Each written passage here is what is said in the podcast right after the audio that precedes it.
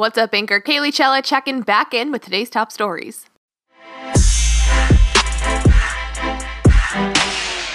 The National Rifle Association says any legislation aimed at raising the age requirement for rifle and shotgun purchases would deprive young Americans their constitutional right to self protection. Federal law already prohibits those under the age of 21 from purchasing handguns from licensed gun dealers, but some have proposed a similar limit on rifles and shotguns in the wake of last week's Florida shooting. NRA spokeswoman Jennifer Baker says, quote, We need serious proposals to prevent violent criminals and the dangerously mentally ill from acquiring firearms but says raising the age requirement on shotguns and rifles from 18 to 21 would punish, quote, law abiding citizens for the evil acts of criminals. President Trump has suggested he might be open to supporting a change in the age requirement for certain weapons. President Trump has congratulated the U.S. women's hockey team on winning Olympic gold. Trump tweeted his congratulations Thursday, quote, on behalf of an entire nation. The American women defeated Canada 3 2 on Thursday to win the gold at the Pyeongchang Games. Canada had won the last four Olympic gold medals, including four years ago in Sochi, Russia, when the team rallied from a two gold deficit to shock the Americans.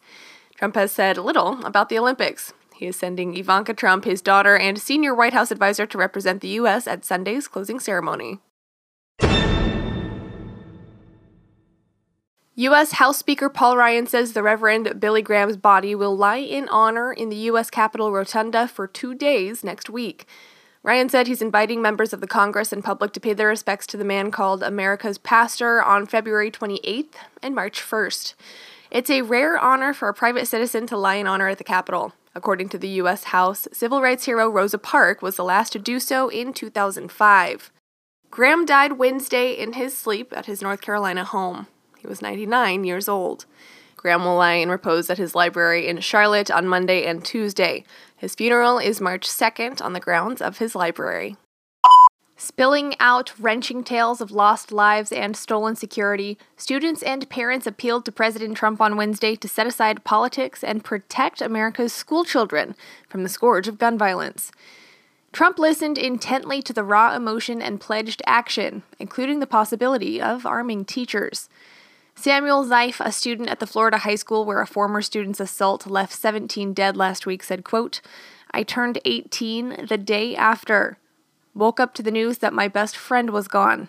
And I don't understand why I can still go in a store and buy a weapon of war, an AR. How is it that easy to buy this type of weapon? How do we not stop this after Columbine, after Sandy Hook?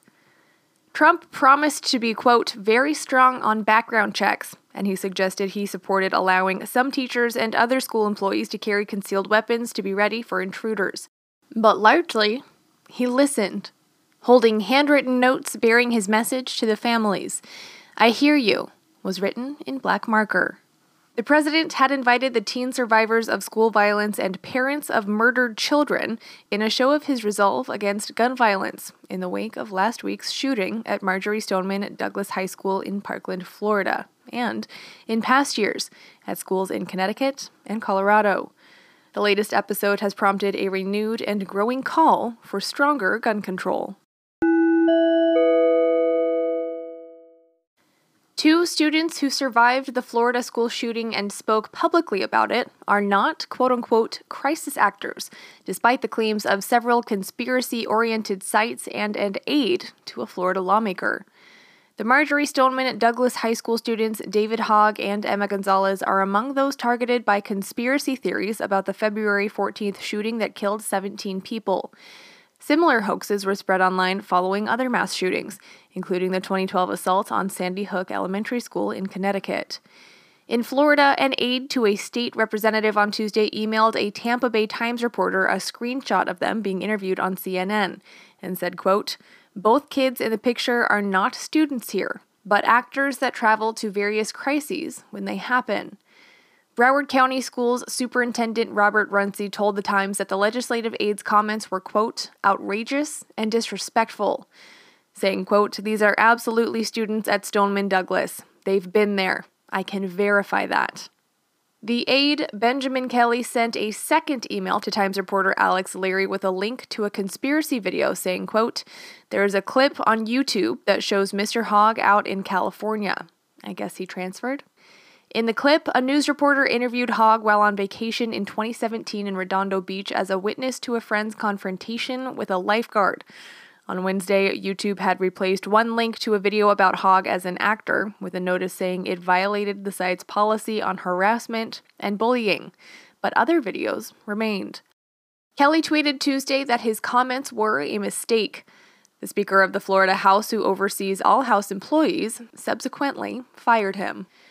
Hogg also responded to the erroneous claims, telling CNN, quote, I am not a crisis actor. I'm somebody that had to witness this and live through this, and I continue to have to do that. That's your news. See you tomorrow. Kaylee Chella checking out.